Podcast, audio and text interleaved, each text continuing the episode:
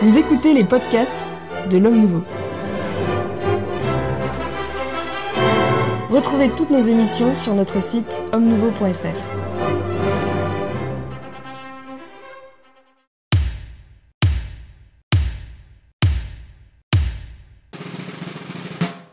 Faut-il célébrer Vatican II il y a 60 ans, le 11 octobre 1962 Le deuxième concile œcuménique du Vatican était ouvert par le pape Jean XXIII, un événement considérable qui a été euh, fêté, célébré le, récemment par le pape euh, François, qui a délivré un message euh, à cette occasion. Pour parler de ce très très vaste sujet, j'ai le plaisir, l'honneur, l'avantage de recevoir, il a bien voulu rester avec nous pour un, deuxième enregistrement, Laurent Dandrieux, rédacteur en chef à Valeurs Actuelles et auteur euh, si vous n'avez pas vu l'émission, si vous n'avez pas encore lu le livre, eh bien, empressez-vous de regarder l'émission Le dernier club des hommes en noir qui lui a été consacré, et puis de vous procurer Rome ou Babel pour un christianisme universaliste et enraciné, le dernier livre donc de Laurent Dandrieux. Merci, euh, Laurent de votre, de votre présence. Parmi nous, alors, les habitués, les ténors, les grandes voix, ceux qui ne tiennent pas en place ou qu'on a du mal à retenir. Euh, il me regarde avec un sourire narquois, l'abbé Grégoire Cellier. Bonjour Monsieur Massens et bonjour à tous les auditeurs. L'abbé Guillaume de Tanoirne. Bonjour à tous. Qui nous est venu de sa province. Et puis le petit nouveau, le jeune euh, père d'Anziec, euh, chroniqueur religieux aussi à, Valeurs Actuelles. Bonjour à tous. Et merci de votre, votre présence. Et le laïc de l'étape, digne descendant et ami d'ailleurs de Daniel Amiche, euh, Guillaume de Thiellois. Bonjour à tous. Que vous inspire, messieurs, je vais, question très ouverte, mais cette célébration 60 ans après de euh, Vatican II, euh, concile important et marquant, hein, qui, quel que soit le, jugement qu'on peut, porter dessus, restera dans les, annales de l'histoire et de l'Église euh, quelle impression, 60 ans après, celui-ci vous donne-t-il? Une impression d'échec. Voilà, ça commence dur. J'espère qu'il y aura un peu de parole positive quand même. Si, si, Vatican II avait été un concile réussi, on n'en parlerait pas de cette façon 60 ans après. On parle de, on parle de, et si on en parle de 30 ans encore Au niveau de l'Église, 60 euh, ans après, comme d'un concile qu'il faut absolument recevoir, c'est-à-dire qui n'a pas encore été reçu, euh, c'est qu'il y a un malaise, c'est qu'il y a un doute. Alors comment ça plane un doute peut-être? Euh, C'est la question qu'on peut poser quand on parle de Vatican II euh, entre catholiques. Comment ça plane un doute Donc il y a un doute. Moi, je, dirais les, les précédents conciles ont enseigné quelque chose ou demandé certaines, certaines réformes. Et euh, effectivement, euh, on, s'est référé à cet enseignement. Le Concile de Trente, on s'est beaucoup référé à l'enseignement du Concile de Trente, voire on a défendu mordicus l'enseignement euh, du Concile. C'est le cas du Concile de Nicée avec, avec les, les, évêques qui les ont défendus, je dirais, au péril de leur vie. Mais Vatican II, il me semble qu'il est plutôt présenté au moment même et depuis comme une sorte de happening un, événement, comme on dit, je, je fais dans l'événementiel, n'est-ce pas? Une sorte d'esprit spécifique euh, nouveau qui serait pas l'esprit de l'Église, et je trouve ça euh, assez étrange. Et en finalement, l'événement, le côté événement, bien, tendrait à mettre le Concile Vatican II au niveau de la révélation, parce que la révélation est l'événement de l'irruption de Dieu dans, dans, dans la, la, vie humaine, etc. Et là, c'est cette espèce d'événement, parce que finalement, quand on lit, euh, euh, je dirais, le, le, le, discours du pape François, euh, on, y reviendra tout à l'heure, mais, mais il ne donne pas des faits précis, il, il parle plutôt d'une sorte d'esprit général qui, qui, qui a été mis en œuvre à ce concile et qui doit aujourd'hui irriguer l'Église. Encore une fois, ça n'a rien à voir avec les conciles précédents qui enseignaient ou qui demandaient, puisque dans, le concile de Trente, il y a des, des, chapitres d'enseignement et des chapitres de réforme, mais dans lesquels on a mis en œuvre, mais il n'y a pas eu d'anniversaire dans l'histoire de l'Église, il n'y a pas d'anniversaire des, conciles, éventuellement tout au plus un, colloque universitaire sur ce qui nous a enseigné. Il y a, des discours des, souverains pontifs pour rappeler quand même euh, sur, sur, sur, le concile de Trente, conciliaire. sur le concile de Trente, vous avez très peu de, de, de vous n'avez pas d'anniversaire. Hein, on ne célèbre pas l'anniversaire du concile de Trente. On ne célèbre pas l'anniversaire du premier concile Vatican, Vatican I, etc. On les vit on les, on, les, on les met en œuvre pour tous, on les utilise comme base, mais cette espèce de, de, de, côté euh, civil événementiel, ça c'est très spécifique. Alors finissons avec les prêtres. Oui, moi je, je, je, prendrais peut-être un peu le contre-pied. Je pense qu'en fait, euh, c'est, euh, il est somme toute assez naturel dans l'Église de faire mémoire. on fait mémoire de tout un tas de choses. Donc, somme toute, bah, on revient sur un événement passé, on le redécouvre, on le relit, c'est une sorte de travail de relecture qui peut être euh, assez tout à fait intéressant. Euh, est-ce que finalement le travail de relecture qu'on pourrait faire, c'est est-ce que le Concile Vatican II s'est attaché à reformuler ce qui a toujours été, donc c'est-à-dire sans rien rajouter de nouveau, ou est-ce qu'il s'est agi de réorienter voilà, donc là, c'est et donc je pense que finalement, on, alors après, évidemment, un anniversaire, ça peut être une auto-célébration, mais ça peut être aussi finalement le, on revient, comme on va fêter, euh, on va revenir sur euh, les, les attentats du 11 septembre ou sur la victoire euh, d'une équipe nationale à un événement sportif. Ou sur la victoire bah, de l'Épante. Voilà, ou la victoire de l'Épante, si vous voulez. Mais voilà, je pense qu'il y a des jeunes auditeurs qui nous regardent et qui sont aussi fans de football, donc ils pourraient aussi se retrouver sur ce type d'anniversaire. Bien sûr, mais justement, il faut les ouvrir un peu autre chose. Laurent alors moi je retiens euh, de Vatican II un constat et un paradoxe. Le constat c'est qu'il s'était fixé comme objectif de réconcilier l'homme moderne avec le, le discours de l'Église. Or, de ce point de vue-là, c'est un échec patent. Euh, et l'incompréhension entre le monde moderne et l'Église, le fossé n'a cessé de s'accroître. Donc, euh, quand un arbre ne porte pas de bons fruits, normalement, on le brûle et on le jette. Ah oui, vous, êtes radical. Vous. Alors moi, je, sans aller jusque-là, ah, peut-être qu'effectivement, on pourrait peut-être simplement tourner la page et arrêter de considérer ce concile euh, qui a objectivement échoué comme euh, euh, la boussole indispensable de l'Église universelle. Le, paradoxe, c'est que on nous dit qu'effectivement, euh, un, grand argument des défenseurs du Concile, c'est qu'il n'est qu'une reformulation de vérités éternelles. Mais en même temps, et on le voit très bien avec le motu proprio Traditionniste custodes. Voilà, gardien, gardien de la tradition, pardon. Euh, on le voit très bien qu'il euh, y a une tendance dans l'Église aujourd'hui à euh, comment dire, ériger le Concile Vatican II comme critère ultime de la catholicité. Si vous n'êtes pas enthousiaste vis-à-vis de, Vatican II, vous n'êtes pas vraiment pleinement catholique. Donc là, il y a quand même un paradoxe, c'est l'un ou c'est l'autre. Soit effectivement, il n'a fait que reformuler au goût du jour, au goût du jour d'il y a 60 ans d'ailleurs, des choses éternelles, et à ce moment-là, bah, pourquoi pas, euh, enfin, il n'est pas plus euh, euh, indispensable que ça, soit effectivement, il installe une, une herméneutique de la nouveauté, et là, effectivement, c'est un autre débat, et on comprend qu'on y soit attaché malgré son échec. Guillaume de Thieulois, pour finir ce tour synodal. Euh, alors plusieurs, euh, plusieurs éléments. La première chose, c'est qu'il y a quand même beaucoup de textes qui sont extrêmement poussiéreux. Euh, on parlait du, style, le style des années 60, et nous est probablement encore plus étranger que le style médiéval. c'est quand même assez impressionnant, l'espèce d'enthousiasme délirant sur les signes des temps qui nous annonçait la joie éternelle. Franchement, on ne peut pas dire qu'on soit toujours dans cet enthousiasme juvénile. Par ailleurs, je pense que l'actualité de l'Église euh, siphonne un peu, si je puis dire, la, célébration de l'anniversaire, parce qu'on est en train de faire un synode sur la synodalité. Déjà, j'ai toujours pas compris à quoi ça servait de faire un synode sur la synodalité, mais ça c'est un autre sujet. Euh, on a le synode allemand. Euh, officiellement, le Vatican II nous a mis en démarche synodale, et on voit que la démarche synodale débouche sur n'importe quoi. Donc, alors ça va de, l'union homosexuelle à je sais pas quoi, à, donc, enfin bref, ils passent leur temps à inventer des nouveaux trucs, tous plus délirants les uns que les autres. Et, euh, et c'est ça qu'on nous présente comme l'aboutissement normal du chemin synodal dans lequel on aurait été mis. Donc ça donne pas vraiment envie de s'engager dans le chemin en fait. Euh, donc euh, moi je, je, suis très, d'ailleurs je suis très frappé par le fait qu'il n'y a pas d'enthousiasme pour la célébration du concile. Normalement les, les 60 ans ça aurait dû être triomphal. Ben, on peut pas dire que. En fait, ça c'est peut-être un constat qui qui est à, qui est à noter. À part le discours du pape, euh, du pape François, donc, euh, peu de peu de peu d'écho sur ce. Il y, a, il, y a, il y, a, deux papes aujourd'hui, euh, le pape François et le pape Benoît, qui ont chacun leur approche du concile. Le pape Benoît a approché le concile en critiquant ceux qui parlent du concile des journalistes. Et le pape François semble au contraire insister sur ce concile comme non seulement comme événement, mais comme avènement, comme méta-événement, annonciateur d'un monde nouveau.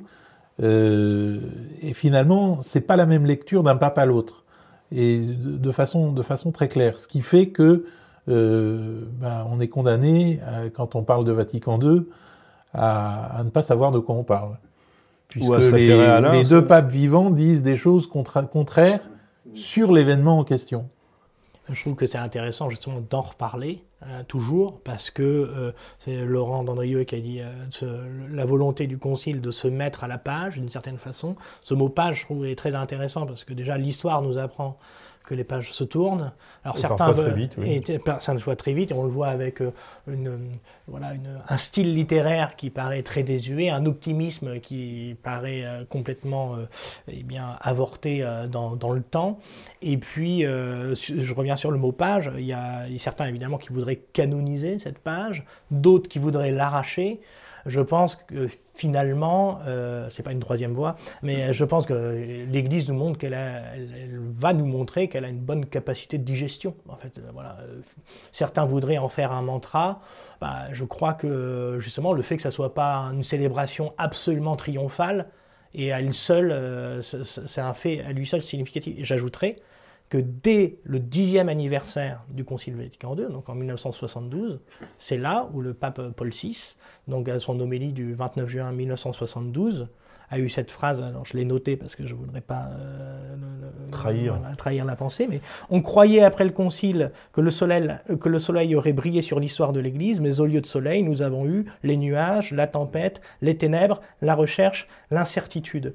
Et je trouve que ce qui est intéressant en célébrant, en fêtant l'anniversaire euh, du concile, c'est que ça permet en fait de bah, peut-être de nuancer euh, par rapport à une célébration où on retiendrait aujourd'hui que c'est un magnifique avènement, comme vous le disiez, bah, que peut-être euh, déjà même Paul VI lui-même euh, était peut-être un petit peu plus euh, modeste dans l'interprétation qu'il se faisait de cet événement. Après, après moi, je suis frappé aussi de la façon euh, qu'on a de réécrire l'histoire. Euh, j'ai l'impression que le pape François est plus enthousiaste que le pape euh, Paul VI sur l'événement dont il n'a pourtant pas été participant. Euh, et dont il est l'héritier. Dont, il est l'héritier. Et, et, et, enfin, encore une fois, son, son, discours laisse supposer que c'est la grille d'analyse ultime de tout ce qui se fait dans les, tout ce qui s'est toujours fait dans l'Église, ce qui est une façon bizarre d'imaginer un concile. Quoi un concile pastoral. La à, propos du style, c'est Alain Besançon qui dit ça, Trois tentations de, de, l'Église. Euh, du c'est une sorte de texte de pop sociologie des années 60, très daté. Ça m'a toujours fait rire cette, cette expression. Euh, euh, je dirais, dans l'homélie dans le, sur lequel on va revenir du pape François, c'est quand même, euh, théoriquement, cet événement extraordinaire qui renouvelait l'Église devrait susciter un enthousiasme fabuleux, c'est quand même une série d'engueulades ce, ce, sermon sur l'anniversaire. dans le sermon, puisque vous C'est une Puis je, je, je, fais un troisième point, on va revenir au sermon, c'est que selon Jean 23, donc le 7, 7 euh, décembre 1962, la clôture de la première session, ça a été repris par Paul VI, le Concile Vatican II, il était à la nouvelle Pentecôte pour l'Église, n'est-ce pas, qui ouvrait des temps nouveaux dans lesquels l'Église allait, allait connaître un accroissement extraordinaire. Alors je pense qu'il faut vraiment examiner les résultats sans faux semblant et sans mettre une couche de, piété crémeuse au-dessus de, au de la réalité pour voir ce qui s'est passé, pour voir où en est la C'est à peu près la question que je, voulais poser, c'est que est-ce qu'aujourd'hui euh, la hiérarchie ou les théologiens ou les intellectuels catholiques au sens large euh, n'ont pas peur de faire le bilan euh, de ce concile en fait? De, de, pas simplement de son application, mais de, ses conséquences, de ses effets. Est-ce qu'il n'y a pas une peur euh, qui ferait que bah, ça, ça, remettrait en cause je pense que c'est 50 ans? Je pense que c'est pas une peur. Je pense que euh, le Concile Vatican II est devenu une idole, exactement comme pour d'autres, l'Union européenne est une idole. Et donc la question de sa pertinence ne se pose pas. C'est-à-dire que c'est forcément la voie par laquelle on, doit passer. Et donc la question du bilan ne se pose pas pour, pour, pour les turiféraires du, du Concile. Euh, c'est l'horizon indépassable de, de l'Église universelle pour le pape François. Je pense que dans sa tête, il résonne vraiment comme ça. c'est d'ailleurs assez frappant de voir que même Benoît XVI, qui, qui, avait une lecture plus un peu différente, disons-le, définit le Concile comme le, la boussole indépassable de... Et pour Benoît XVI, humainement, ça peut s'expliquer aussi. oui, oui. C'est qu'il a été un homme du Concile, qui, qui, a participé euh, mais à, cet événement. Il y a aussi effectivement un,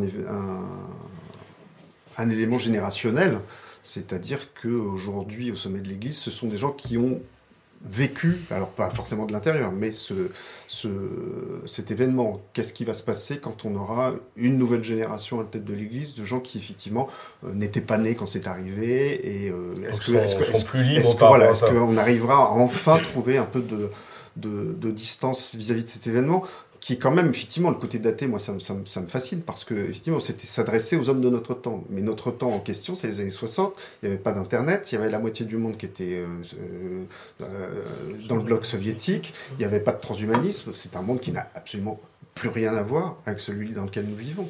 Donc c'est un texte qui est objectivement obsolète. Est-ce qu'il ne faudrait pas distinguer dans les textes du Concile entre ce qui euh, ce qui euh, est plus universel et qui, qui a encore une, une, réalité pour aujourd'hui, de textes euh, beaucoup plus datés. Je pense aussi aux au textes sur les communications sociales. Ou qui, qui, le problème, c'est que c'est un concile pastoral. C'est-à-dire que précisément... ça n'empêche pas de, distinguer ça. si vous voulez, quand vous lisez le concile de Trente, les, chapitres de réformation sont dépassés d'un point de vue technique parce que, euh, je dirais, les évêques résident maintenant dans leur diocèse alors qu'ils ne résidaient pas à l'époque, etc. Mais les, chapitres doctrinaux, ils nous parlent, ils sont extrêmement précis, ils sont enracinés dans le langage de la, révélation et de la Bible, etc. Ils sont pertinents aujourd'hui. Tandis que là, euh, en réalité, vous avez vous avez quelques passages, quelques brefs. constitutions dogmatiques. oui, mais même ces constitutions dogmatiques. Alors, je, dirais par exemple les images de l'Église, chapitre 2 de Gao de, euh, de, de,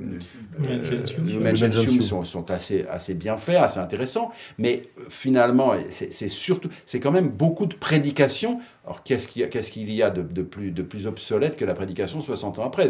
Sauf effectivement si vous avez un style à la Bossuet ou à la Bourdalou. Mais sinon, euh, ça passe. Et je, je pense qu'effectivement, trouver dans le Concile Vatican II des textes qui, euh, dont on écarterait les, les, parties qui sont légitimement obsolètes, comme encore une fois les chapitres de réformation qu'on ne lit pas dans le Concile de Trente, parce que ça n'a plus d'objet maintenant, euh, je dirais, euh, à mon avis, c'est très difficile, parce que c'est un concile qui se voulu pastoral une parole pour l'époque, et 60 ans plus tard. Et, c'est un concile quand même qui était de l'époque. On, voit bien même des gens comme Monseigneur Lefebvre qui étaient des opposants, ils participaient d'une sorte d'optimisme des années 60 qui, euh, dès les années 70, n'était plus de mise. Moi, je, dirais que quand même, il y a... Pardon, je, pardon, je suis un peu surpris de la, surprise qui est faite que pourquoi on célèbre, enfin... En fait, on a évidemment un, pape qui est issu. Peut-être pas vous, vous réinviter, vous. yeah, mais il y a... mettre en cause comme ça. Non, non, non, non mais je, il y a le, pape François lui-même, euh, évidemment, euh, est issu, je crois qu'il a été ordonné prêtre en 1969. Donc, lui-même, il a baigné dans cette atmosphère post-conciliaire. Euh, il ne m'apparaît pas surprenant euh, que, à la tête de l'Église, il souhaite célébrer euh, ce 60e anniversaire. Néanmoins, évidemment, on peut noter, et c'est là où je voudrais arriver, un décalage entre eh bien, une affaire interne de famille, j'allais dire, aujourd'hui, à la tête de l'Église et pour sa, hiérarchie. Donc le concile, c'est quelque chose, et puis après, ce qu'on appelle le peuple de Dieu. je pense que simplement le concile, c'est quelque chose, c'est que c'est quelque chose euh, d'indépassable en quelque sorte. J'entends bien, même s'ils disent que c'est indépassable, mettons, le peuple de Dieu lui-même, enfin le concile Vatican II, ne le, ne le concerne plus, ne le concerne pas. Enfin, je, à part les, les, personnes âgées dans, le, dans, les paroisses. Mais moi, avec mes confrères euh, prêtres euh, des diocèses, etc., le Concile Vatican II ne revient pas sur la table euh, à chaque, à chaque, à chaque Chez les lecteurs de la Croix. Voilà, je, pense dans, que voilà. Dans, le courrier des lecteurs de la Croix, ça revient de manière. Et, et, je trouve que c'est ça qui est intéressant finalement, en, en, en remettant le couvert sur, le, sur la, cet anniversaire d'ouverture du Concile, bah, ça permet de mettre en lumière à la fois euh, le côté désuet, de remontrer aussi ce qui a été dit par M. l'abbé Sellier, de cet optimisme des années 60 avec un concile, 21e concile œcuménique, mais sans aucun doute le premier concile médiatique. C'est la première fois que c'était en quelque... c'était pas de sa faute. non, mais ça a donné une coloration tout à fait particulière au concile, deuxième concile du Vatican, parce que des évêques se sont retrouvés sous les feux des projecteurs comme jamais.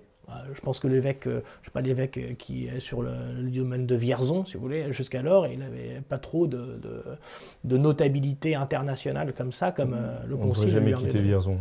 Laurent Dandrieux, vous vouliez intervenir? Oui, parce que je disais tout à l'heure que le concile était obsolète, mais il me semble qu'il y a quand même un point sur lequel il n'est pas du tout, malheureusement. C'est que dans la définition, le, le, recentrage qu'il opère de la religion chrétienne sur l'homme. Sur c'est-à-dire que malgré tout, quand on lit euh, les textes de Vatican II, on a l'impression, et on a l'impression exactement de la même façon quand on lit les textes euh, du pape François aujourd'hui, qu'on a basculé d'une religion qui était essentiellement là pour nous conduire à Dieu et pour parler de Dieu à une religion qui est là essentiellement pour nous parler de l'homme et pour euh, étudier la façon dont l'homme doit, doit, se comporter dans le monde. Et ça, malheureusement, de ce point de vue-là, on en est resté là aujourd'hui. c'est la célèbre phrase de, de, et de nous, nous, aussi, nous, nous, aussi, nous, plus que quiconque, nous avons le culte de l'homme. Une phrase extraordinaire de Paul C'est-à-dire que maintenant, on essaye d'interpréter en disant que c'est pas ce qu'il avait voulu dire, qu'on a mal compris. Mais enfin, dire nous, nous plus que quiconque, nous avons le culte de l'homme, c'est quand même extraordinaire. et elle entre en résonance avec cette phrase de Gaudium et Spes, où il est dit que euh, euh, tout sur Terre doit être ordonné à l'homme. Voilà, je cherchais tout sur Terre doit être ordonné à l'homme. C'est comme à son centre. Alors, effectivement, là aussi, on peut. Oui, ça peut, mais il peut y avoir une, une, interprétation. Euh, c'est la, la, polysémie des, des, des, Voilà, mais c'est convergent. Le problème, c'est que vous auriez, vous auriez une phrase. Qui, qui pourrait avoir deux, deux sens, mais quoi, qui s'interprète par un contexte d'ensemble, et en fait, tout converge vers l'homme et non pas Dieu. Et, d'autant que vous le soulignez, je crois, dans votre livre euh, sur, sur Vatican II et l'Évangile, Monsieur l'abbé, il est, il est quasiment pas question dans les textes de, de, de, péché. Donc c'est l'homme dont on nous parle, c'est un homme qui n'est plus un homme pécheur. C'est l'homme rayonnant, c'est l'homme d'après les lumières. Et qui n'a plus besoin de Dieu, du coup. Mais je trouve qu'il y a une chose dont on n'a pas encore parlé, parce qu'on ne parle pas de corde dans la maison d'un pendu, euh, c'est la déchristianisation. C'est-à-dire que Vatican II a été euh, euh, est arrivé à un moment euh, où l'Église s'est brusquement vidée. Et quand on interroge les spécialistes comme Guillaume Cuchet pour savoir à quel moment ce, ce, vide a commencé à faire son œuvre, il dit les années 60 et particulièrement 1965. Or 1965, c'est justement le, le, moment où les pères conciliaires sont renvoyés chez eux ayant fait le concile et étant chargé de l'appliquer. Euh, c'est un, moment euh, finalement qui sera dramatique pour l'histoire de l'Église et je pense que euh, cette, le, fait que soit vécu en même temps cette apothéose du concile et ce vide des églises pose question sur, euh, sur Vatican II. Et si, et si je vais plus loin sur les questions posées, j'irai avec euh, le père Schilbex dans Je suis un théologien heureux, qui dit Nous avons posé dans le texte du Concile un certain nombre de mines qui ne demandent qu'à exploser. Moi, je crois que les prêtres aujourd'hui, en tout cas c'est leur, leur boulot, doivent déminer, détecter ces mines et les empêcher d'exploser mais je crois que c'est ce qu'on observe en règle générale. Enfin, le, euh, le clergé, qu'il soit diocésain, qu'il soit de société de vie apostolique, etc., en règle générale, est plutôt ce qu'on appelle, alors le mot est un gros mot, mais il est plutôt classique, conservateur. Voilà, donc euh, ça montre bien. Classique, c'était très ouais, Ça montre bien, j'ai fait exprès pour vous, ça montre bien que d'une certaine façon, le réel finit toujours par l'emporter. Alors après, il y a toujours, évidemment, il y a des, il y a des morts sur le bas-côté, ça sans, sans, aucun doute. Mais vous voyez, on peut le célébrer autant qu'on veut, on n'empêche que les faits sont là. Les faits sont là. Tout a toujours très mal fonctionné. Et, moi, je pense que nous sommes prêtres dans le contexte de Vatican II et qu'il faut euh, comprendre ce contexte et comprendre en quoi euh, la prédication du Concile n'a pas fonctionné et a même fonctionné à l'envers c'est-à-dire à, désertifier les églises. À, la, réserve près qu'une partie au moins euh, des autorités ecclésiastiques euh, pense que c'est très bien. Parce que euh, une, une, enfin, moi j'ai été très frappé quand j'étais au séminaire à, à, la Cato. On, on, on, nous expliquait c'est merveilleux, le fait qu'il y en ait moins dans les églises, c'est une occasion parce qu'enfin ils vont, ils vont vraiment croire. C'était euh, l'hostilité au catholicisme culturel, etc. Et, euh, et par ailleurs, il y a, y a aussi cette, cette espèce de, de fantasmagorie euh, et d'autosatisfaction euh, complètement délirante parce que ça correspond pas du tout à la réalité, mais, mais euh, vraiment une autocélébration qui, enfin, je suis assez frappé en écoutant écoutant le pape François, assez régulièrement, la démarche euh, conciliaire ou synodale lui paraît le modèle de l'humanité en marche. mais sauf que l'humanité en marche ne vous regarde plus du tout, tout, le monde s'en fout. Euh, bah, la synodalité est le nom technique de la révolution dans le monde ecclésiastique. Absolument. Euh, moi, ce que je trouve frappant, je voudrais revenir sur l'expression de, de, de, concile des journalistes qui a été employée, je crois, par, par Benoît XVI, vous le rappeliez, oui, tout à fait. Il y a cette idée que, en fait, le concile aurait été quelque chose d'assez classique et conservateur, mais que les médias en auraient fait quelque chose de, de révolutionnaire. Or, euh, je pense que ça, pour dire cela, il faut ne pas prendre au sérieux les déclarations des gens qui, qui l'ont fait, le concile. C'est vous citiez cette phrase sur les bombes à retardement qui est assez, je ne connaissais pas, mais qui est hallucinant.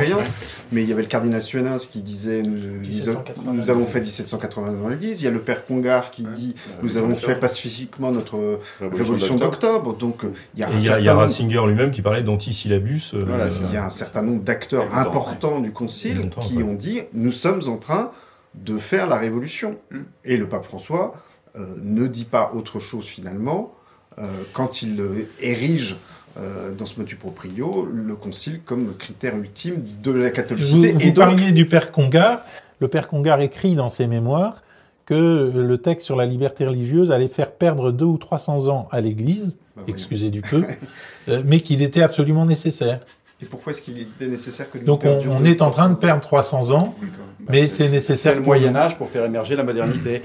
mais mais le, effectivement, c'est, il faut pas oublier, il faut pas oublier qu'on est dans les années 60, que la moitié du monde est sous le joug communiste et qu'il y a euh, chez beaucoup l'impression, l'idée que l'avenir est au, est au marxisme-léninisme. Et que donc faire la révolution, c'est aussi mm. s'inscrire dans cette, cet esprit de révolution. Euh, je dirais, euh, Marty en 68, euh, Dieu n'est pas conservateur, on est dans cette ligne-là de cette, de cette le Cardinal Marty, hein, oui. Le cardinal Marty. Ensuite, il va y avoir pendant les années 60, 70, des évêques français, notamment euh, l'évêque, je ne sais plus comment il s'appelait, qui vont, qui vont remettre en cause, qui vont remettre en cause ce lien avec le marxisme, etc. Petit à petit, on va s'en libérer. Mais dans, dans les années 60, alors je ne dis pas que ces évêques étaient marxistes, ils étaient marqués par la domination du marxisme-léninisme. Un cardinal Danielou n'est pas du tout marxiste. et pourtant, il est une des plumes principal de Gaudium et Spes. Voilà, mais ils sont enthousiasmés et en même temps ils se disent voilà c'est l'avenir, l'avenir est au prolétariat.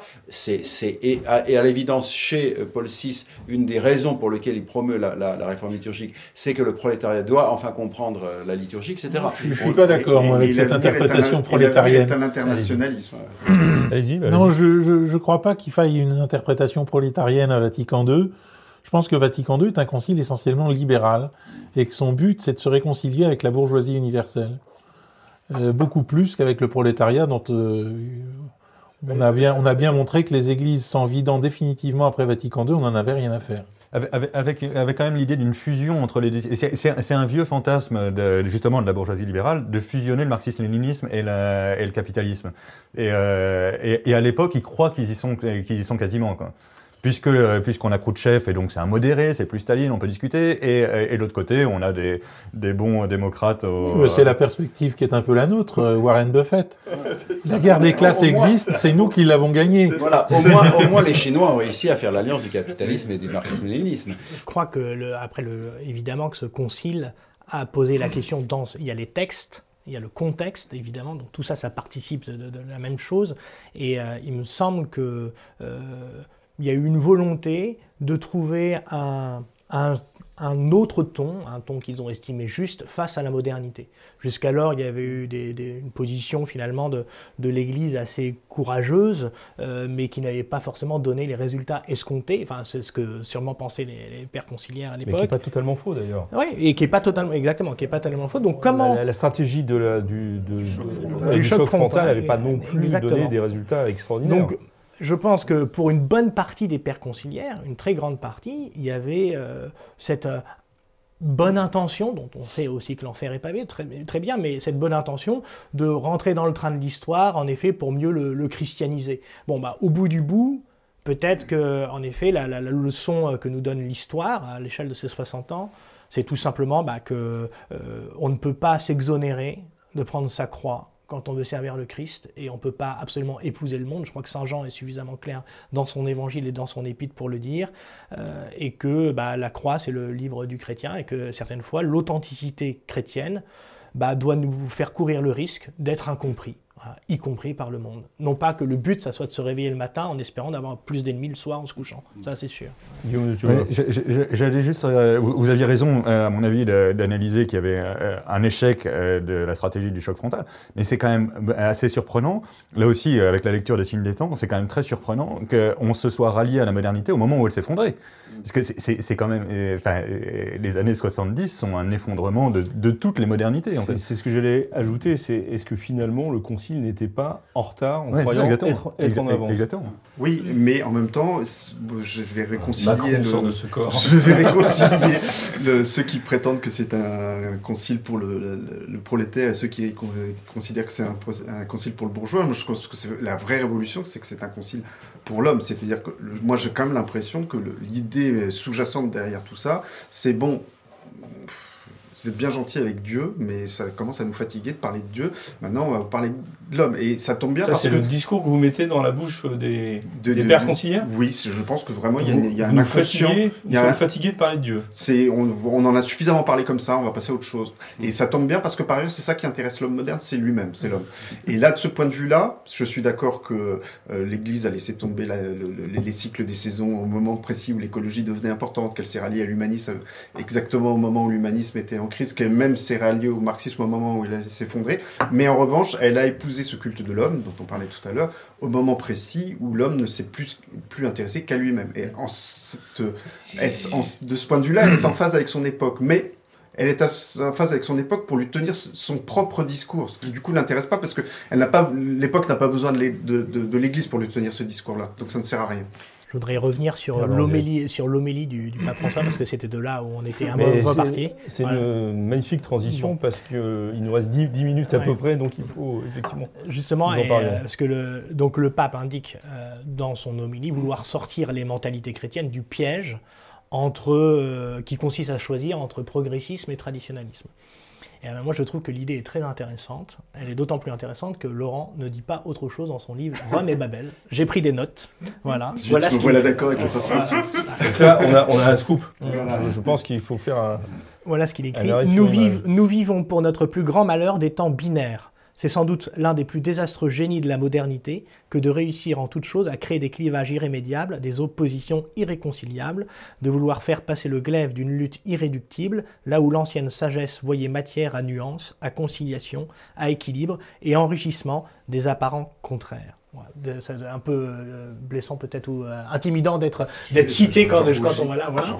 Mais finalement, il n'y a pas de troisième voie, il n'y a qu'une seule voie, c'est d'être catholique. Voilà catholique, euh, tout quoi. c'est évidemment, c'est une banalité de le dire, mais en fait, aujourd'hui, c'est peut-être ça qu'il faut rappeler. sauf qu'on ne sait plus ce que c'est être bah, catholique. Être catholique, c'est être fidèle à la grande tradition euh, de l'Église, mais je renvoie à l'article de Bernard Guéry dans, dans L'Homme Nouveau, où il explique bien que euh, les plus grands conservateurs, dans leur fixisme, sont en fait les progressistes. Hein, qui veulent préserver la santé, par exemple, on l'a vu dans le cas du Covid, etc. Alors que finalement, nous, bah, le, principe même de celui... Quand vous dites nous, c'est-à-dire nous, catholiques Je pense nous, notre famille d'esprit et nous, ah catholiques. Nous sommes très ouverts ici, on à peu près de tout. C'est-à-dire que, et vous avez raison, nous, en tant que catholiques, authentiques, eh bien, nous sommes, euh, pardonnez l'expression, en chemin, évidemment.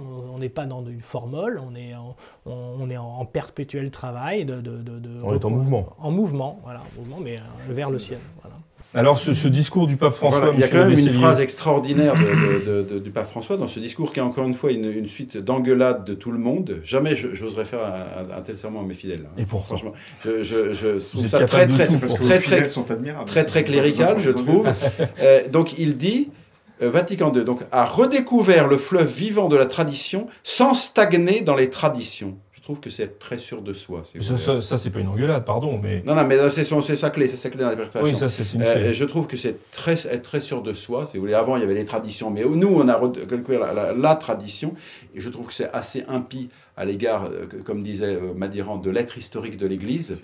Et, euh, et, troisièmement, je trouve qu'il faut déjà euh, qu'on nous, qu'on nous, fasse la démonstration qu'effectivement, on est vraiment dans la grande tradition, ce qui, euh, ce qui est tout à fait discutable, puisque en fait, par exemple, dans la réforme liturgique, on vous dit on revient à la tradition, et c'est que des trucs inventés dans les années 60. Puis ça ne veut rien dire. Enfin, qu'est-ce que c'est qu'une tradition avec un grand T qui, qui, concrètement mépriserait toutes les traditions avec un petit T? Ça n'a aucun sens. C'est la thèse de, de, Congar avant le Concile. Hein.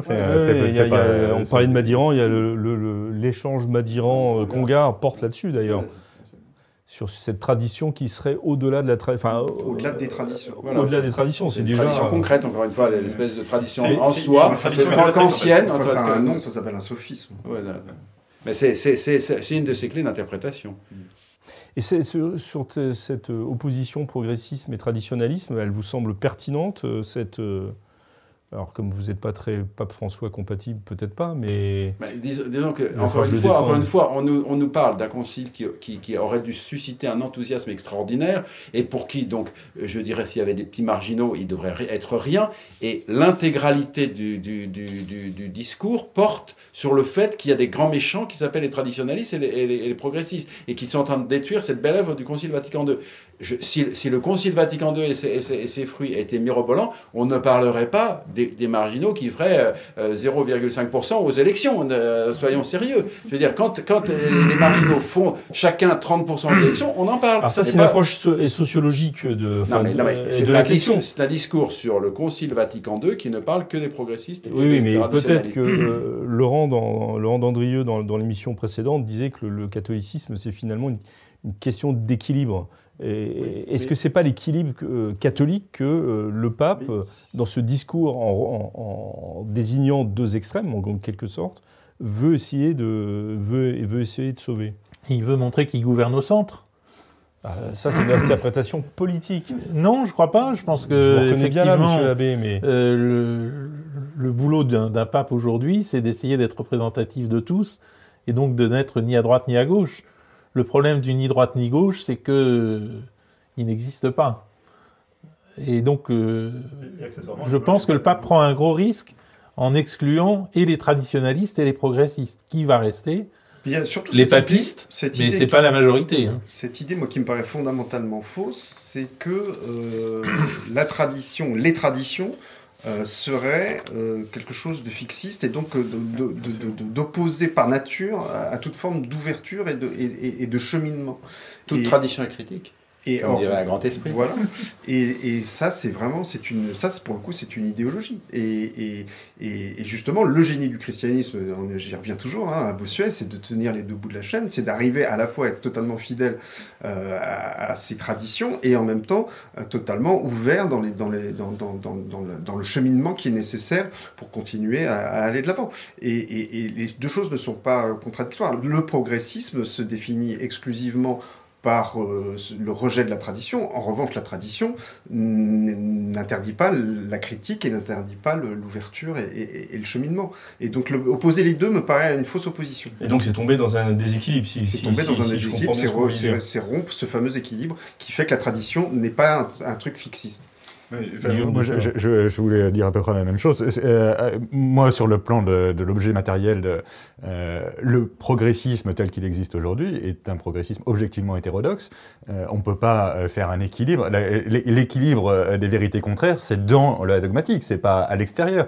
Et donc, c'est absurde de, mettre un équilibre entre des gens qui proposent, par exemple, les mariages homosexuels bénis par l'Église et, et, des gens qui veulent garder la messe de Saint Pie V. C'est c'est deux, comparaisons qui n'ont aucun sens. En fait, l'objet matériel de la comparaison est, faussé, quoi.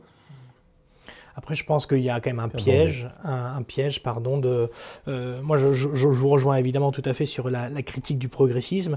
Je pense que les catholiques traditionnels pourraient avoir un réflexe de d'autodéfense dans le contexte actuel et finalement de, de manquer à leur devoir de catholiques, c'est-à-dire de, se situer volontairement au-dessus de la mêlée plutôt que de s'enfermer dans la caricature euh, qu'on fait d'eux. Non pas que, voilà, il n'y a pas de honte, évidemment, à être attaché à nos traditions euh, euh, les plus intimes et les plus anciennes, mais c'est vrai que, voilà, il, a, il, pourrait y avoir un, réflexe plutôt de l'ordre de la passion que de l'ordre de la raison, et je pense que finalement, bah, c'est à chacun de, faire œuvre de, raison dans, le contexte actuel pour bah, sauver les deux bouts de la chaîne dont, parlait Laurent Dandrieux. Est-ce que justement le pape François, puis on va, on va terminer là parce que le temps passe malheureusement, mais à propos des traditionalistes ou du traditionalisme ne craint pas euh, la constitution d'une église dans l'église euh, par non, Il n'a pas peur des schismes. Oui, mais il, nous a dit aussi qu'il pouvait se contredire euh, sans difficulté. Il, travaille, en fait. il travaille. Je pense qu'il travaille à l'enfermement des traditionalistes dans un ghetto pour mieux pouvoir après l'exclure et le rejeter hors de l'église visible. Je pense que toute sa stratégie est là, c'est de, de, communautariser au maximum euh, les traditionalistes pour mieux pouvoir euh, les exclure euh, après en disant bah, vous voyez bien que vous êtes communautaire et, que vous vous enfermez dans des ghettos. Donc effectivement, c'est un piège auquel nous devons échapper, comme l'a souligné très justement le Père Danziac, mais ça n'est pas simple. Ça n'est pas simple. Merci beaucoup, messieurs. 60 ans après, le, Concile Vatican II suscite toujours des échanges et des questions. En tous les cas, merci de, de, votre présence. Je vous rappelle le dîner du Club des Hommes Noirs le mercredi 9 novembre. Ne manquez pas de vous inscrire. Un lien est, indiqué euh, dans le commentaire de, cette vidéo du Club des Hommes en Noir. Je rappelle aussi, puisque c'est notre invité qui nous a fait la joie d'être présent euh, à ce club. je rappelle le titre du dernier livre de Laurent Dandrieux, Rome ou Babel, pour un christianisme universaliste et enraciné. Nous nous retrouverons la semaine prochaine pour euh, un nouveau Club des Hommes en Noir. D'ici là, que Dieu vous garde.